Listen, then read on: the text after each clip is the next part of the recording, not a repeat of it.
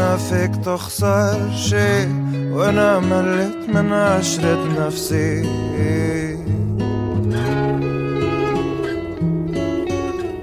Hi, I'm Lina Sergie Attar, and welcome to Belongings, a podcast where we talk about home and have conversations about the places that create, shape, and sometimes break us.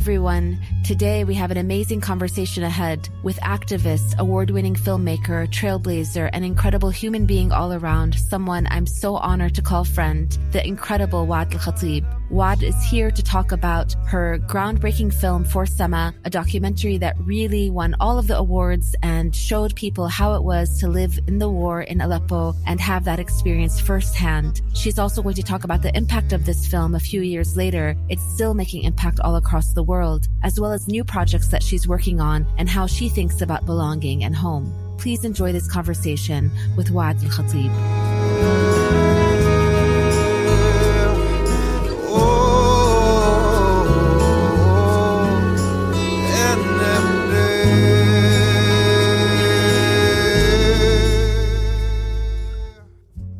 In 2009, 18-year-old Waad Al-Kateab moved to Aleppo to study marketing at the University of Aleppo. In 2011, when protests against the Assad regime swept the country, Waad taught herself how to film and become a citizen journalist, determined to document the horrors of the war. During this time, Waad began reporting for Channel 4 News in the United Kingdom.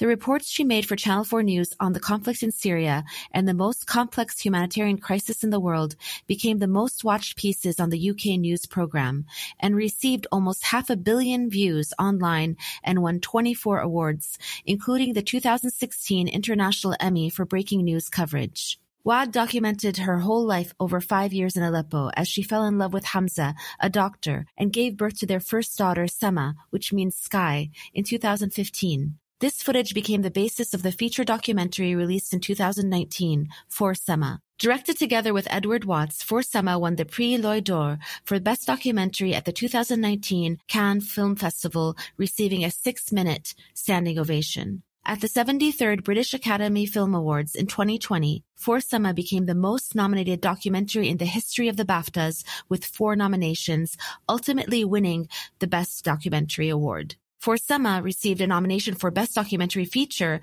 at the 2020 Academy Awards. Waad has also received several personal recognitions for her work as an activist and filmmaker, including a place in the 2020 Time 100 list of most influential people. Hello, Waad. Welcome to Belongings. Hi, Lina. Thank you so much for having me. We're so excited to have you today. We're big fans of all of your work. And I wanted to start by asking you the first question from this podcast, which is how do you define belonging? Uh, I mean, since you sent me the invitation and yeah, it's just like the word itself, I think it touched me so much. After the Syrian revolution, and that was like 12 years ago in 2011, I start to feel like what belonging mean? And for me, before that time, I've never felt like I'm Syrian. I've never felt I'm proud that I'm Syrian. I've never felt that I'm part of that community or like, yeah, I mean, my family, the people around, I have like good life, good friends, good family. But I've never felt that like connection and the revolution like give me that feeling like in a very, very, very strong way. The revolution taught me how to be part of that or like it's, it's the thing that let me have the, the belonging in my, my own life. After being displaced out of Aleppo in 2016, that meaning changed a lot and it became more and more important. Now I live in London.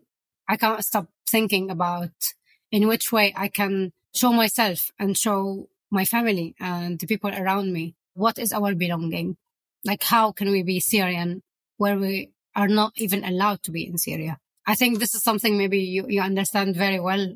And we before we, we spoke about that. For me, belonging now is everything I love and I can't touch or see or live in. It's Aleppo, the city who I left behind. It's my hometown with my family where we can't be there anymore. It's everyone who I love and every memory I still can remember. And I can't relive this physically. But in my head, in my heart, in my soul, I have a lot uh, and I'm still carrying a lot with me. Thank you for that. I mean, I think it's very powerful and it resonates very deeply with me. I think what you said about how to be Syrian when you're not in Syria. It affects us personally because we can't physically go back to Syria. It also affects when I work with young people who are young refugees in Turkey and they're growing up never even knowing Syria, just like my daughters and your daughters mm. also are. So I think this is an intergenerational piece where how do we actually create this idea of belonging for people who don't know or will remember the country with young people? Yeah, exactly. Like I totally agree with this, especially now, as you just said, like, you know, our daughters, like they don't know Syria. They've never, like someone was born there and she lived there until she was one year old. But after that, she, she've never been there. Taima was born outside of Syria and she have never seen Syria. And I think there's a lot of this, which I'm trying maybe to like force on them something related to the language and how we desperately trying to let them speak Arabic. It also, I think it comes a lot with the food and yeah. the way how I like very insist to cook every Syrian food and like, you know, like I want them to love this food. I want them to know these names and it's more about how I can let them know Syria in this simple details we, we, we can create here, even if we are like away far, far from that land. Absolutely. Our second question is the mapping home exercise that I do with every guest as part of belongings. And it's something that I've been doing with people for many years now. And so the idea is that you will draw a map of home. It can be a floor plan. It can be a photo, a picture. It can be a symbol. People have done all different kinds of things and home can be however you want to define it. It can be where you are now. It could be a memory of home and it could be an aspiration for home in the future. And after you finish the drawing, you'll tell us the story of your map. So we can take about five to 10 minutes, however long you need to draw. And you can either be talking while you draw or we'll wait and then you can talk about the drawing. Okay. Tap okay, into your creativity. That's a bit hard one. You know, as you were just talking, I was thinking like which one I wanted to be, the place where I grew up. It is my parents' like house, my family house, or is it like the first house where me and Hamza like got married in and we lived there. And at the same time, I was like, I just want to cry and I just want to turn this off and I can't do this just, you know, like so much conflict feeling. And I think it's a lot about what we miss and just the idea that we're not allowed to be there. It just always, I think, hits me that if, if it was my choice, my own choice of leaving, I, I would not maybe suffer the way I'm suffering now. But at the same time, like I know we're lucky enough that we made it out. Uh, we were lucky enough that all of us are safe and we have like a new life now. And, you know, like it's just so much complexity around every single feeling. The idea also that I live in London now and I have my daughters here and I have to come over a lot of feeling just to make their space here and the right of being safe in a place where they know and they love and they feel like it's their home now. And I should not really like fight this feeling. I, I should also feel the same. So I so I can really be able to give them what they deserve. So just so many, I think, complication around the idea of home. So yeah, I think you have a lot as well, the same struggle. Yeah, absolutely. I think it is, uh, it is very hard because of the memories. And I think there's this piece that you were touching upon. Like we feel a lot of guilt about feeling sad about leaving when we are very lucky. I mean, you lived through the war but uh, my parents left earlier than you.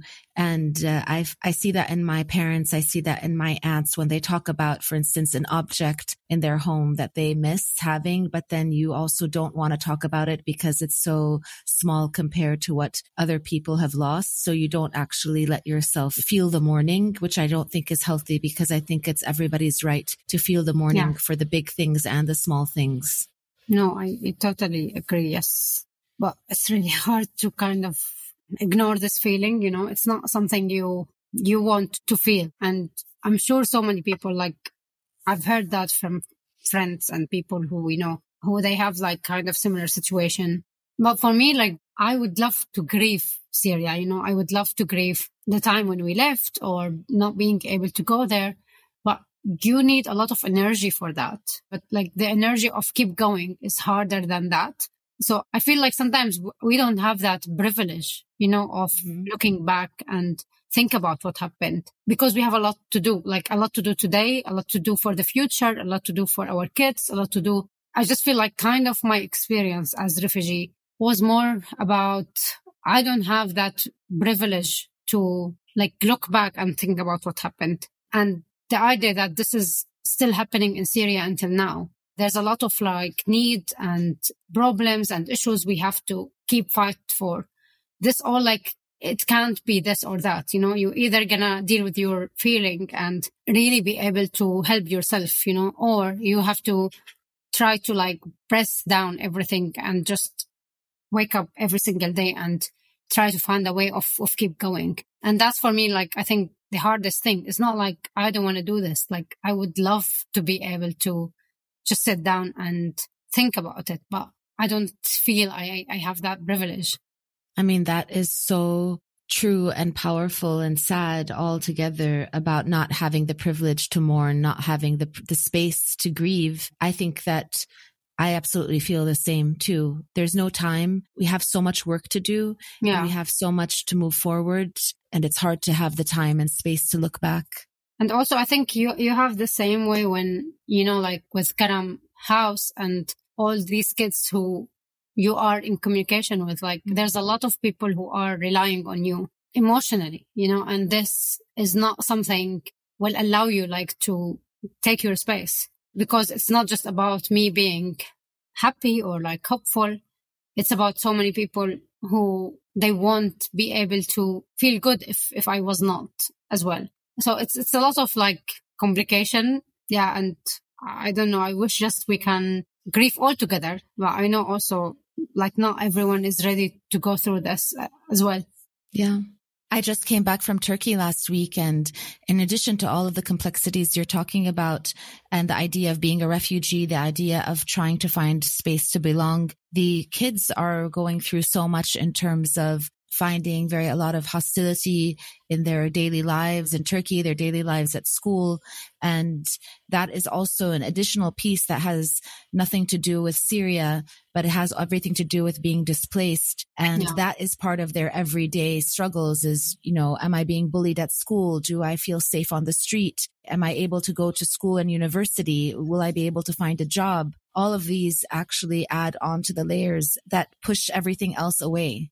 Yeah, exactly. No, it's really hard and you don't know where you should focus more and what to prioritize because like every couple of months things like get up on the list and other stuff who you've been focusing on like for a long time you have like it's less so suddenly it's became less less important so yeah it's it's really the situation and everything's happening is just adding more layers of complexity to the situation um, I'm not sure if this is very good drawing. Show, show, us, yes. Tell um, us about your drawing. So I decided to draw the garden of our house in Aleppo, me and Hamza. And the reason why we chose that house, I mean, we didn't have that so many options, but I saw the flower which called bougainvillea coming out from like a garden of a house. And the house was left with no no one was living in in that area in that like specific building. And there was like some damage around. And the moment i saw the bougainvillea from outside the garden i was like this is the house i want. And i went to hamza i was like please this is the house i want. And i had zero confidence that we will able to make it and like get the house and fix it and do all the stuff to be able like to be a place for living and then Hamza started like going around asking people who this like house belonged to because there's no like anyone in the in the whole building. And then we were able to get like a number of a cousin to the house.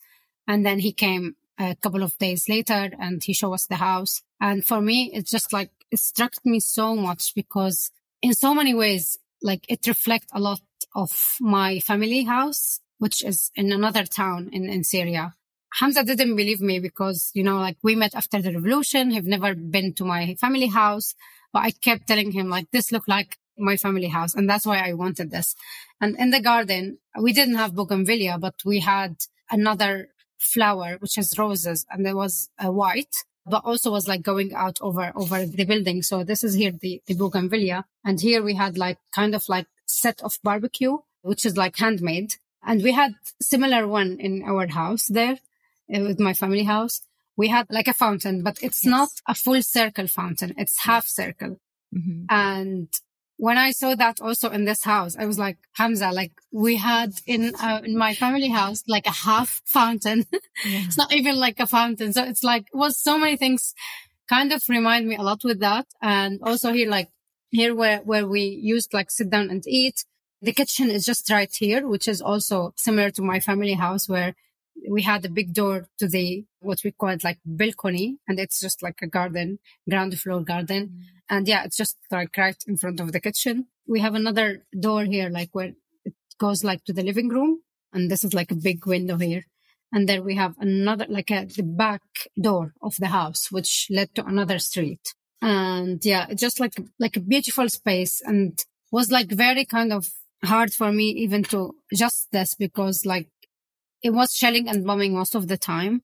And at the same time, like you want to breathe, you know, you don't want to like just try to sit down in, in outside and enjoy a meal or like have friends over or like doing something. Sometimes even just like, you know, like lay down on the sofa or in, on, on a chair and just like watch the sky, which was sometimes tricky because there was like always like helicopters or aircrafts or shelling. But for me, like that house, like it's not ours, you know, so we rented that for, for that years. But I always hope, you know, and my, my main hope is to be able to go back one day there and to get this house to be mine, like, you know, to, to buy that house. I know this is very like far away dream because of everything, but I really hope one day we can be there again. And one of my favorite, I mean, I have many favorite moments in For Sama, but one of my favorite moments is about the flowers and about checking the flowers even when the snow and checking the flowers after the bombing and having, making sure that you took a piece of the plant with you. And that uh, plant was, or the tree was such a big part of the representation of home to you. Yeah. I mean, you know, like always people ask me after the film, like, what happened to this plant? And I always feel like so hard to breaking, hard broke because I, at that time when I took it, I thought like, oh yeah, we're going to make it out and easily like this plant will be out with me. And that was such a like important thing for me, just, you know, like for this plant to, to be alive. But also I, I don't know where was this plant like ended up because we, we thought also we were kind of a little bit naive that even leaving would be, you know, we just left. And the way out was around eight days of waiting in minus three degree with a lot of threats about, you know, will the regime arrest someone or not? And the buses and so many people and so many issues. And they, like the displacement had to like stop a couple of times. So after we, I arrived to Idlib, I was like, Oh my God, where is the plant? Like I didn't even remember it, you know, because at that time we had so much things to think about. And I always like try to kind of tell people that, yeah, like that, that plan didn't make it, but I've tried so hard and I'm still trying to plant another one from the same kind of flower in my house here in London. And I've been here now for four years and I've tried until last year, I've tried to plant that five times and it didn't make it because I mean, you know, now you're in the US and the bougainvillea is an amazing like flowers you can see it like in LA, California, yeah. like there's a lot of that there. But here in London it's too cold for that. Yeah. One year and a half ago, I was able to get a good one and it's still alive until now. I have it here and it's like just like great, you know, like it's, it's goes out in the snow and then it's like start to die and then I, I get it in, in, in the winter. I get it out in summer. So it's now it's alive. It's not the same one, but we can make a lot of hope in different ways. Absolutely. And I see that here. I mean, I'm in Chicago, so we have the similar problem of not being able to have the same kinds of plants as we had in Syria. I do not have a green thumb at all, but my mother-in-law, who's originally from Hama, does. And she has the most, inc- I mean, she's been in the US for many, many years, decades, but she has the most amazing plants that she, with time, she makes mluchie. She does wow. all of these plants. Like, and this is in Chicago, the verbena, il melisse. She does all of these things and it's all going in and out, even the small oranges um, that yeah. she makes from it, the jam. So there's hope, Waad. You can, with time, we can all acclimate. So uh, this is a beautiful map. I wanted to go to talking a little bit more about For Sama and for the work you did around For Sama. I mean, when we talked in your bio about all of the recognition you received and the awards and that award season was very, very powerful. One of the things that I really admired about that time when you were advocating for Forsema and you were being recognized for it you never missed an opportunity to actually speak up against the crimes that were being done in Syria, whether it was in Cannes and you and Edward and Hamza holding up stop bombing hospitals, which that campaign you did many times all across the world to have that impact. And I wanted to talk about your dress at the Oscars. Can you tell us a little bit about the dress, about the poetry on the dress, and how did you come up with that idea to actually, even within the dress that you wore to the awards, that you embodied embodied physically the message of resistance and hope to the world. Yeah, like at some point when the film was out, like I didn't consider myself like a filmmaker. And even now when I consider myself like I have my career and now I'm, I'm like officially a filmmaker, I'm doing like films more. And with all of this, I still feel like at the first place, I'm a Syrian woman who tried to do something to protest and I'm an activist. So for me, like whatever I'm doing, whatever film I'm going to do in the future or I'm choosing now, it was always for me, like in the back of my head, you know, how, what about change? What about freedom? What about the values we, we carried from the Syrian revolution? And how can this affect back to Syria? And how can this also like spread the word more? And for this, like for me, can like we didn't plan this, you know, like at the day of the, the festival, it was very clear for me, like I want to do something to tell the world about Syria and about these crimes. And we did it. We did it in a very like simple way. And we tried to, to see how much like amazing places we were able to reach, how many people from different countries we were able like to, to break through their, their hearts, their knowledge, their mind sometimes. And everything of this is very important for us to, to be able like to deliver a message. The Oscars were for us was an amazing platform and we really hoped so, so much just to win, to be able to get on that stage and take the 60 seconds to tell the world about what happened and maybe to tell Assad directly, you know, like you thought you won. No, you didn't. And for me, the dress was like a plan B in case we were not able to, to get on the stage.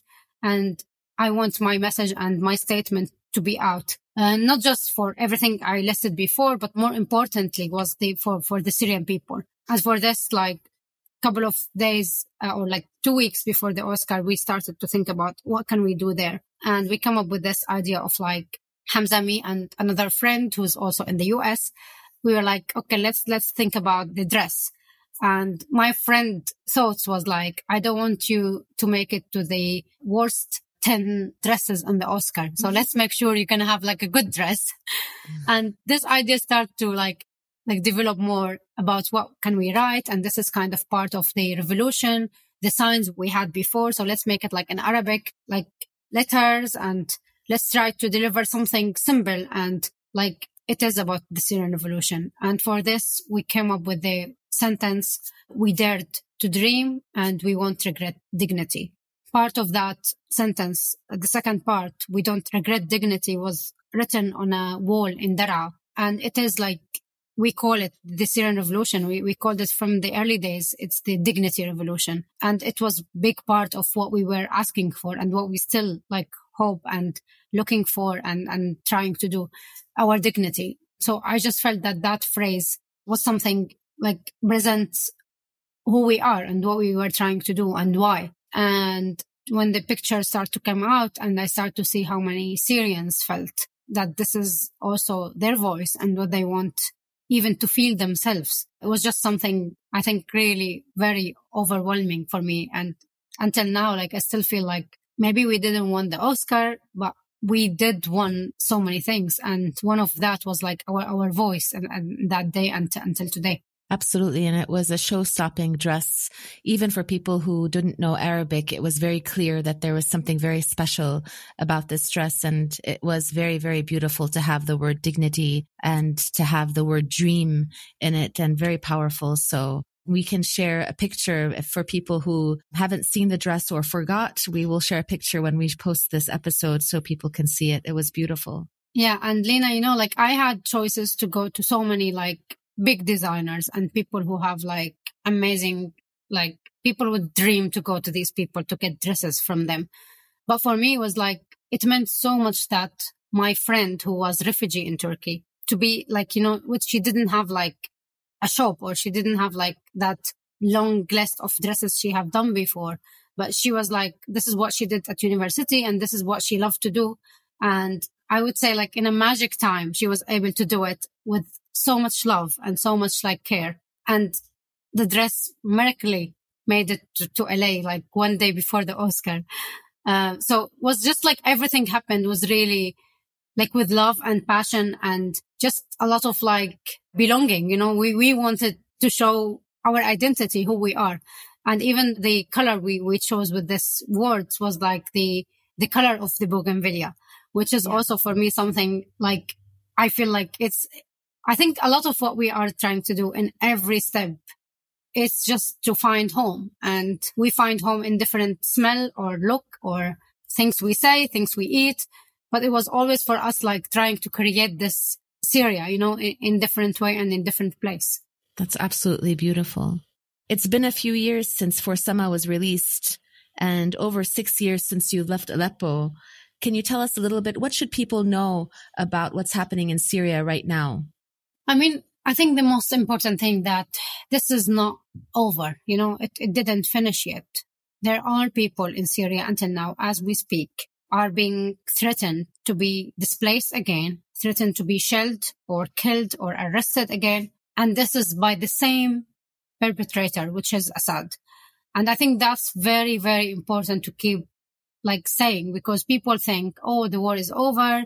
Oh, like people now should go back or like a lot of issues about the situation, even with the Syrian people who are living inside Syria now under the regime control. There's a lot of issues. There's a lot of like crimes still being committed until now. And if this has not been in the news anymore, that doesn't mean this is not happening. Um, Absolutely. And also, I think like a lot about governments and politicians now. I'm not going to say a lot because it's not a lot, but it's worrying us that there are some people who are trying to normalize this relationship with Assad and legitimize, you know, this relationship if it was back. 12 million people in Syria, like inside and outside, have been displaced because of Assad. Assad is the main reason why all of these people left if there's no war in Syria, but Assad's still in Syria, these people left because of Assad and no one can get back until Assad is not like gone, you know, like it should be under accountability, under like a law, under like a real circumstances for people to go back. And when we ask about this, we're not asking about a free country, a place where people can be equal and dignity and all of this. We're not asking for these things to be ready. We're just asking for a real change so people can go back and fight in a proper way. Because with all the circumstances, you know, like, Lina, maybe some people doesn't really understand this because yeah, it's hard to understand. If you or me or anyone who have worked against the regime decided today to go back, it's not about like you can go back. but you won't be one foot inside Syria. You're going to be arrested at the airport. You will be disappeared right away your family and everyone inside or, or outside will be in danger as well. And I understand why people can't really and like imagine this because like no human being can imagine the level of the violence and the crimes that we all been like threatened to happen to us or like to our families. But this is really important to understand because like this is not a fiction film we are watching. This is not a series of eight seasons where like, you know, like not Game of Thrones. This is reality. And sometimes this reality is harder than anything you could imagine in any Hollywood film. So this is still happening. People still until today being arrested in the streets of Damascus or Aleppo or even northwest or east of Syria so many people are lives in camps and you are taking care of so many kids and you, you know the situation you know how much need these people like have and how much also lack of everything and just i don't know where to start you know but like every one of us can do something whether it's big or small whether it's with refugees outside or in people at the border whether there's so many options and any small things we can do would make difference Absolutely. And I think what you're saying, I mean, we've been saying this for many years about just because something is not in the news doesn't mean that it's over, or just because maybe if the bombing is not at the intensity of what it used to be five, six years ago, that means that things are better. I think that the the bar for some reason with Syria is so low that you know if it's not every single day being bombed by airstrikes then it must be the situation is better but people forget about all of the millions of people that have been displaced and even the people that have not been displaced live without dignity without freedom with a lot of fear and it doesn't matter what your political views are. You're living like that in Syria, no matter who you are. And some reason it became, this is almost acceptable, an acceptable existence where it's not acceptable at all for the people inside or outside. Yeah. And you know, like even with the minimum basic needs, you know, of, of people life in, I'm talking now about food and water and electricity and like all of this is not, I don't know how to describe this, but like it's not existed at all. You know, we're talking about a country who like, I don't know. I've never felt I needed something before the revolution in my, in my life as 15 or 18 year old, you know, like we had electricity, we had water, we had like good life. But what we were looking for was like something more than the basic needs. Now, after all these years, even the basic needs, like people are not eating meat for a month, maybe, or like it's so much worse. And this is because of Assad. It's not because of the war, you know? And it's just the idea that people should always like think that, oh, if, if there's no shelling, things are, are okay. No, because people, when they start protesting, there was no shelling. The shelling happened as consequences of people standing and daring to ask for, for better life for them. So we are back to 2011 and even worse. And the reason of all of this still existed inside Syria. So how things would be changed if Assad's still there? Absolutely. I know that you've been screening for Sama recently. I heard about a series of screenings in Istanbul and other places. What is the impact of this film now? To be honest, like I've still very moved and affected and overwhelmed with the reaction that this film is, is making everywhere. And now, you know, like as I understand, like after I became outside and I, I understand like the situation and the industry and films and like documentaries or even movies. Like usually the normal circle of any film would be like one year. Whenever the Oscar is gone, the film is almost like, you know, like circle to, to a different level, which is less interesting, less like attention, less people like watching this and new films come over and then like a new way of attention, like get to, to different places. For Sama, it was just very surprising until this single day, you know, when we are talking about different countries, different people and different topics, which is touching.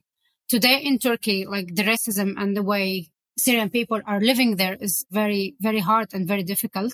And we've been trying to release the film in Turkey for a long time. Uh, we were not able to do this. And now we have this chance uh, where I think it really, really, it should not surprise me, but it surprised me again. And I think this is more like about having hope, you know, that we still can do something to change people's minds and hearts. With this series of like screening we had in Istanbul and a couple of ones in Gaziantep, where there's a lot of Syrians who lives there. And also with the hope that we're going to have so many more screenings, hopefully in universities, in other cities in Turkey. We hope to be able like to help a little bit the Turkish people to understand more why there are so many Syrians in Turkey and also to help the Syrian people to give them a way of explaining what happened in an accessible way for them not to go mm-hmm. through like maybe their own trauma and try to use this as a way of explaining more why we are here. And, you know, like one of the comments came from in the screening in Gaziantep, a Syrian doctor who I think she's been in Turkey now for maybe 10 years. And she said, if people always ask me, like she, she came to Turkey, she qualified and she is working as a doctor in a hospital. And there's still some people always like annoying her with the question, like, why are you here? Why you don't go back to mm-hmm. Syria?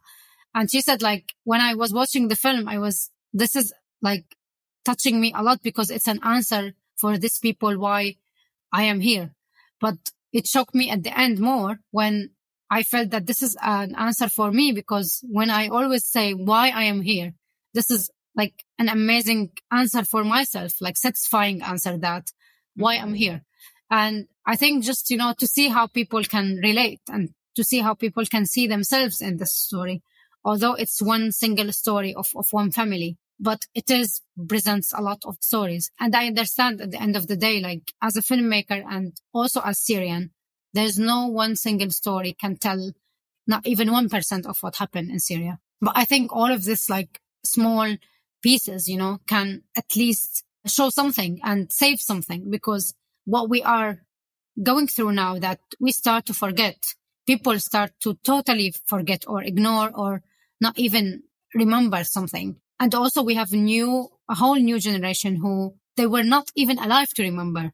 And all of this, I think tools, you know, like, like the film would help a lot of people to understand and to pass this knowledge and to remind like the older generation themselves and to tell the new generation about what happened. Uh, it was just really very, very, very overwhelming experience for me after all this like years now, four years since the film was out the film still have the same impact as the first day in South by Southwest when I should have met you and unfortunately we were not able to see each other. Absolutely. I remember that day that one of our mutual friends said, you have to meet Waad. And we were literally, you arrived and I left. Yeah. And that was incredible. I think, you know, what you're saying is very powerful for me to hear because I remember at the beginning of the revolution when I was writing a lot and I was writing so fast. I thought that I had to tell the world what was happening in Syria every day, every week. I was writing an article and it was all about all of these stories of all of these places and you start in Daraa and then I'm talking to people in Homs, I'm talking to people in Idlib, I'm talking to people in Aleppo and then it becomes a story of refugees and all of this sequence. And then you, I began writing a lot less as time passes, but then you go back to those early pieces, which at the time when I was writing it, I was thinking the most important thing is telling people what's happening now. And now the power of all of that work, the power of your work is actually, we never thought that it was going to be this tool, like you're saying, for memory, this tool for to stand the test of time, that this is your documentary for Sama is almost like an archive for the future for many, many years to come, probably after both of us are no longer here, like when people talk about the archive of, of a war, this piece will stand that this is what happened. And here's the proof. And you were there and you did it. You were able to tell this story and have this footage that will be the memory, the collective memory of what happened in Syria and in Aleppo. Yeah, no, definitely. Yes, of course. You don't and think about that when it's happening, obviously, when you were around no, no, in Aleppo no, even, under even the now, bombs, actually. you know. Yeah. You don't even even now. I, I I think we have also like some issues. I think in Syria about not be able even to be proud of what we've done or with ourselves and with all of this. And I think just like all of this, like giving me so many reasons to feel like, like, yeah, I did something. Like, I don't know if I would do it in any different situation, but with this situation, I'm really proud that I was able to, to get something like done in this way and to be able just to give so many other people like tools, you know, like it's my story and my personal story, but like it tells so much about everything happened. And for me, like as much as I was like, you know, like I don't want this to be about me, you know, I, I was one person who was there. But then I understood how much strength, you know, the one personal story of someone who witnessed this and filmed this, like how much this could be, make so many difference. So I think I've learned so much through this experience and I feel more and more, you know, how like I was really able to, to do something really different and, and unique at the same time. Absolutely. I wanted to ask how Sama and Taima are doing and also how are other people from the film doing right now? Afra, Naya, the families. Give us an update on how everybody is. Yeah. So Sama and Taima um, are really good. Sama now is seven years old. Taima is five and a half. Yeah, they speak English very well, much, much, much mm-hmm. better than mine. They speak a little bit of Arabic and we're still struggling a lot to teach them more. That's one of my mission now in life. And I'm a bit hard sometimes. And sometimes I feel like I should just let it go for now and be like more easy with them. They got school here. Like everything is, is good. They know very well where they are from. They know very well so many like Syrian food. So it's like, it's, it's great. I'm, I'm so kind of enjoying and as much as I'm struggling, you know, with two little girls in this age, which is really hard to manage with my work and Hamza and everything. So yeah, we all good. Afra, Naya and their family also here in London, which is also like, I feel so lucky that we were able like to be close to each other, even by like distance, you know, like we meet every couple of days. We do a lot of stuff together here in the hard time, you know, like the anniversary of the revolution and the anniversary of displacement, we always are able to do something like to relive this moment, but also like to process it, but also to give more awareness and try like to make this like more valuable for other people to understand. Yeah, other people also like who maybe not so many people like knew their names, but they were all the time around. Ola is in France and so many people like we're still in contact with. I think there is like a weird relationship. It happened between all of us, you know, which is no matter where you are now, no matter how life changed in this situation, in the new situation, but there is like a very important link we, we all have and we all feel towards each other. And this is won't change whatever like happened in our life. That's really beautiful. I'm so happy everybody's doing well and I'm so happy Afra is nearby you. That must be very comforting. And uh, I'm glad to hear that Sama and Taima are doing really well. I wanted to ask you about Action for Sama. So in 2019, you founded Action for Sama, an advocacy campaign that seeks accountability for the perpetrators of the war crimes in Syria that specifically targets civilians and hospitals. You talked a little bit about this before. Can you tell us about what Action for Sama is up to these days? How is the campaign doing? And what are some of your projects that you're working on? Yeah, so the campaign is doing really well. And, you know, when we started that, it was more as reaction to the amazing questions of people, you know, about what can we do? Uh, so the reaction of the people let us like, we have to set up something because we have to answer these questions and this answer should be like realistic and as an action and like you know there's a lot of like difficulties within this especially that at that year it was the year when we became refugees in the uk so we didn't even understand the situation like outside, like, you know, and how much people can do. So we had like a lot of questions, but we were able just to, to manage a lot of stuff at the same time. And with help, you know, with so many other friends and organization and people who were really passionate about finding this answer about what, what can we do. So the campaign is still happening until now. And we have more requests to show the film, more ways to participate with other also like NGOs and people who are now became partners with us on this years. We have like several milestones memories throughout the years. We have like a set of a permanent event we do mm-hmm. every December to recognize the uh, anniversary of the displacement. We built this uh, exhibition which we still try like develop more and more every year where we present some items uh, from people who've been displaced. We tell the story behind these items. We try to like bring any more ways of remembering. And it's, it's really fits so well with belonging because it's, it's a lot about how can we create this like small Syria, you know, even when we are yeah. not there anymore. We have also the anniversary of Al Quds hospital attack, which is April, which last year we were, we did this campaign with Ukraine as well where hospitals uh, in Ukraine and hospitals in Syria had a stand in the same like day with masks of stop bombing hospitals. And then a lot of other hospitals join us in France, Germany, the US, the UK, and other places. We're trying to raise more awareness about attacking hospitals in Syria and, and now in Ukraine as well. And this is just like something, you know, we, we hope to be able to manage something even on politicians uh, level when we do a lot of like roundtables and events to talk with decision makers. And it's just so hard, you know, because for us, like since Cannes, which you just mentioned in 2019, we had that like stop bombing hospitals campaign. Mm-hmm. And now we had to add Ukraine to, to the list when we are talking. And it was also weird because at that time we were talking about things happened in the past. Things were still happening in Ghouta, Eastern Ghouta and other areas in Syria. And now we're, after a while, like it became, even after the uh, people in Eastern Ghouta were uh, displaced, we tried to say that we need accountability for these things that happened in the past or might happen today in Idlib. But then suddenly Ukraine happened and this became more like a serious conversation, not for us, you know, but for the people who we were trying all the time to go and talk about this. And they were like, Oh yeah, like it's something happened. We have to find a way of investigating this in the past. And suddenly this became another like topic. It's happening right now in different place and the same techniques and the same like strategy of, of attacks. So there's a lot of work happening now between us also and, and Ukraine. And yeah, we have like so many plans and we really hope to be able to continue this work because it's very necessarily, it's happening in a very different way. And also it's reaching out so many people.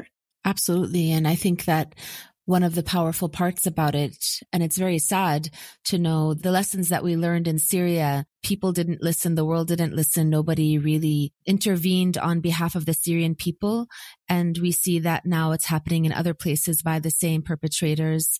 And it will continue to happen as long as nobody is standing up to change this. Yeah. It's really very heartbreaking to watch, you know, Ukraine and what's happening. Yeah and I th- just feel like we all have have stake in, in in that, and we all have like a duty and responsibility to, toward Ukraine today as we have toward Syria. Like I don't want to say in the past because we still have that long way of of accountability and seeking for our own rights now. But I think we all share, you know, the same goals and the same like hope that we all have to be to be free and we all like deserve justice and, and dignity. Absolutely. I will encourage everybody to check out Action for Sama to see your, the work and to follow the work. It's very important and to participate in some of these anniversaries and the events that you hold across the year. I have one more question for you before we go into the rapid fire questions. I know that you're working on a new documentary and you have new projects on the way. Could you tell us about the work that you're doing now? Yeah, I'm really excited about this new project. I've never expected to be like, you know, as excited as I am now. Uh, so the new documentary, it's about the Olympics refugee team, which is a group of refugees who are trying to find a new way for them to keep going, like to who also have the opportunity to compete in one of the highest platforms, sport platforms. I've been working on this now for almost two years and the film hopefully is like on the lock soon. So hopefully it will be released this year. And just for me was very, very important and very different at the same time. Like on each level is, is like really different. One level was like in For Sama, I was alone filming. I had no like sound people. I was the producer. I was the camera woman. I became also the director later with Edward. But as the process, I, I had to do everything by myself, learning the very basic process.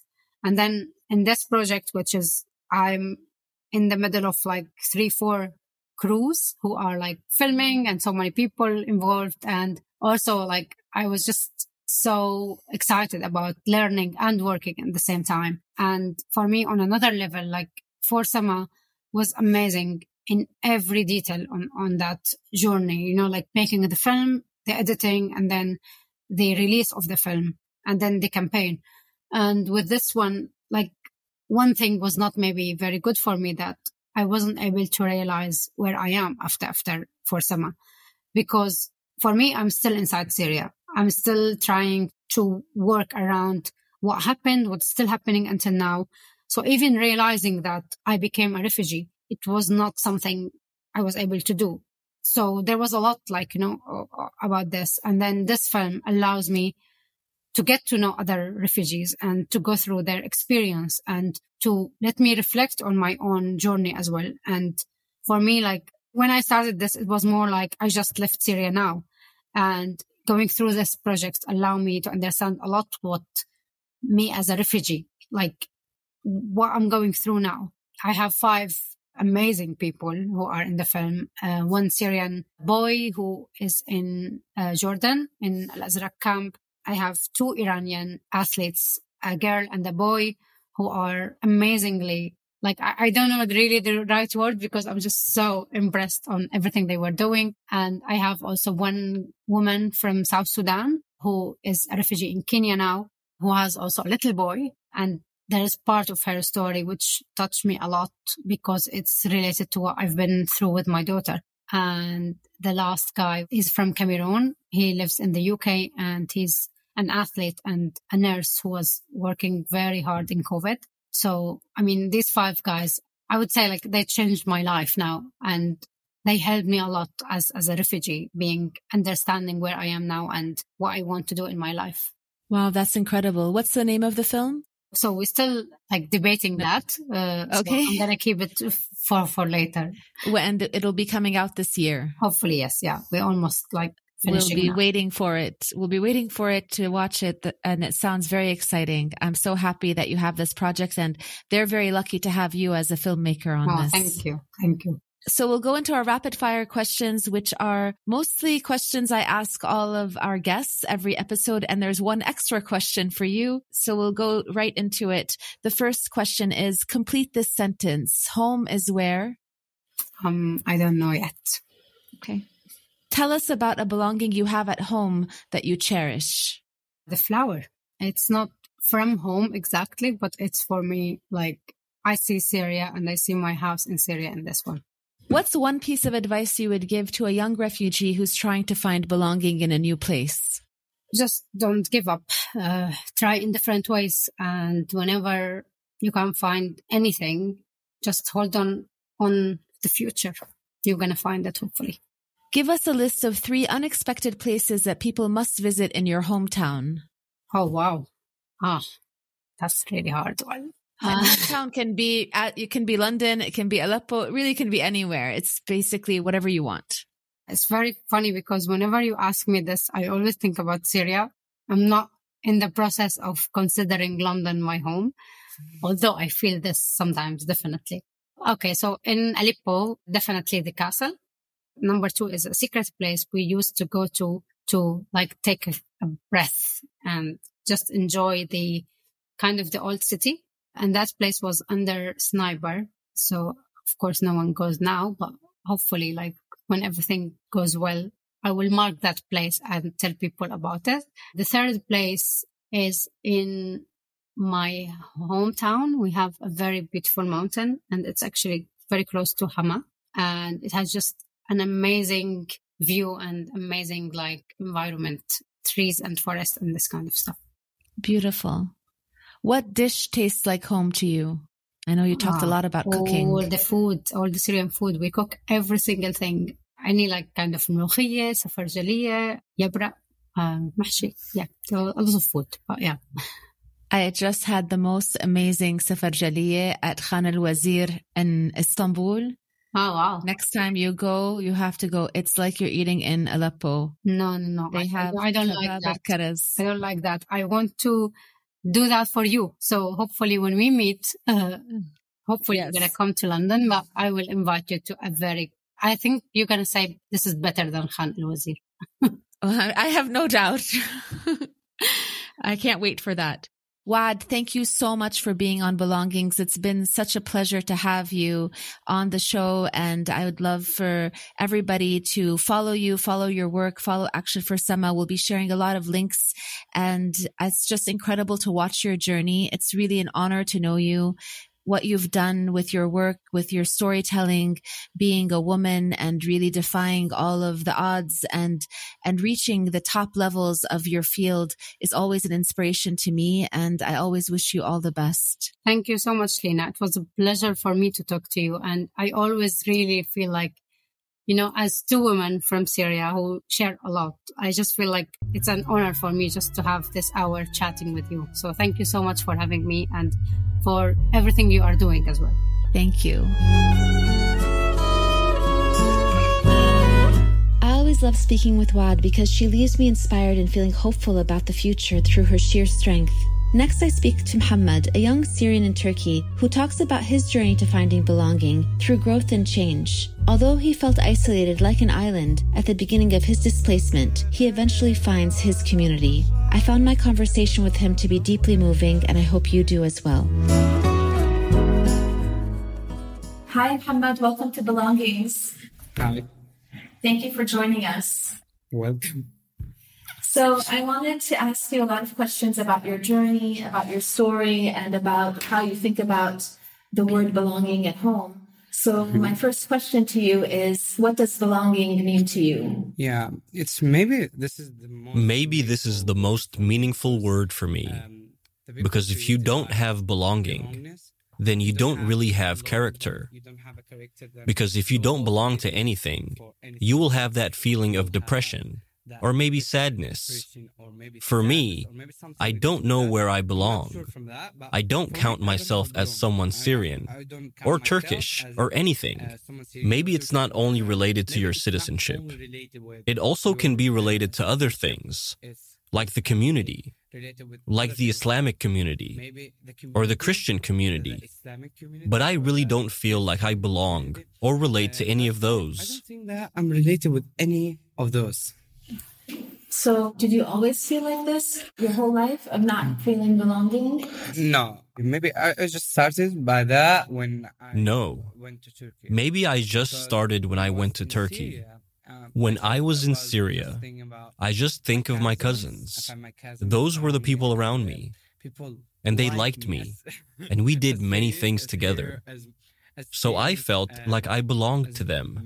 But after I lost them and spent my childhood and teenage years here in Turkey, it makes me feel like I'm not sure I belong to them anymore. Because also, they are different than me because we didn't live the same experiences. They are in Syria, and they don't know what it means to be a refugee. And I know what it means to be a refugee. It's what made me Mohammad now, as did the war. Everything I lived, maybe even talking with you now, made me. They did not live like me. That's why I started feeling like I'm so different than them. I'm not like them anymore. So I started losing that feeling of belonging with them. That belonging feel about them. I'm going to ask you to draw a map of your home. And you can think of your home of any place in your mind. It could be your home at the present moment, it could be in the past, or it can be in the future. It can be a symbol. And after you make your drawing, then I'm going to ask you to tell us a story of your mapping of home. Mm-hmm. You can take a minute, like five to 10 minutes is okay. Mm-hmm. Okay. That's it. Tell us about your map of home. Um, I drew an ocean. I feel like I belong to an ocean. Even though I don't live near the ocean, and I never did. But I feel like the water plays a big role in my life. I also drew an island. I feel like we as people are like close islands. Each person has their own island. I also drew palm trees on my island because I feel like they are Arabic, and I am an Arab. I guess what I can say is that I feel like an island and I'm surrounded by other islands around me. I would say there is music playing in the background because I do feel like I belong to music. I wish I was there now. If I look at this map, it's my home of the future. It's where I want to be. That's I like it. Living on your island. Yeah. Can you tell us about your experience at Karam House? Um, now we come to the good part. Karam House enriched my life. I've been here a long time. It's part of who I am. But if you ask anyone about me, they'll tell you I changed a lot here. I think the best thing that ever happened to me is Karam House. First, I met a lot of people here. If it wasn't for Karam House, I think I would have been a copy paste version of any other person, and I'm so against that. Here I was exposed to different people, different ideas, and different opinions. Here I was encouraged to read and learn and discuss. I changed completely from who I was before. I grew. I gained so much here. I gained friendships. We connect once a week, sometimes twice a week. In the end, I feel like any place you go to, you can take what you want and grow through it, and leave behind what you don't like. But at Karam House, I took everything.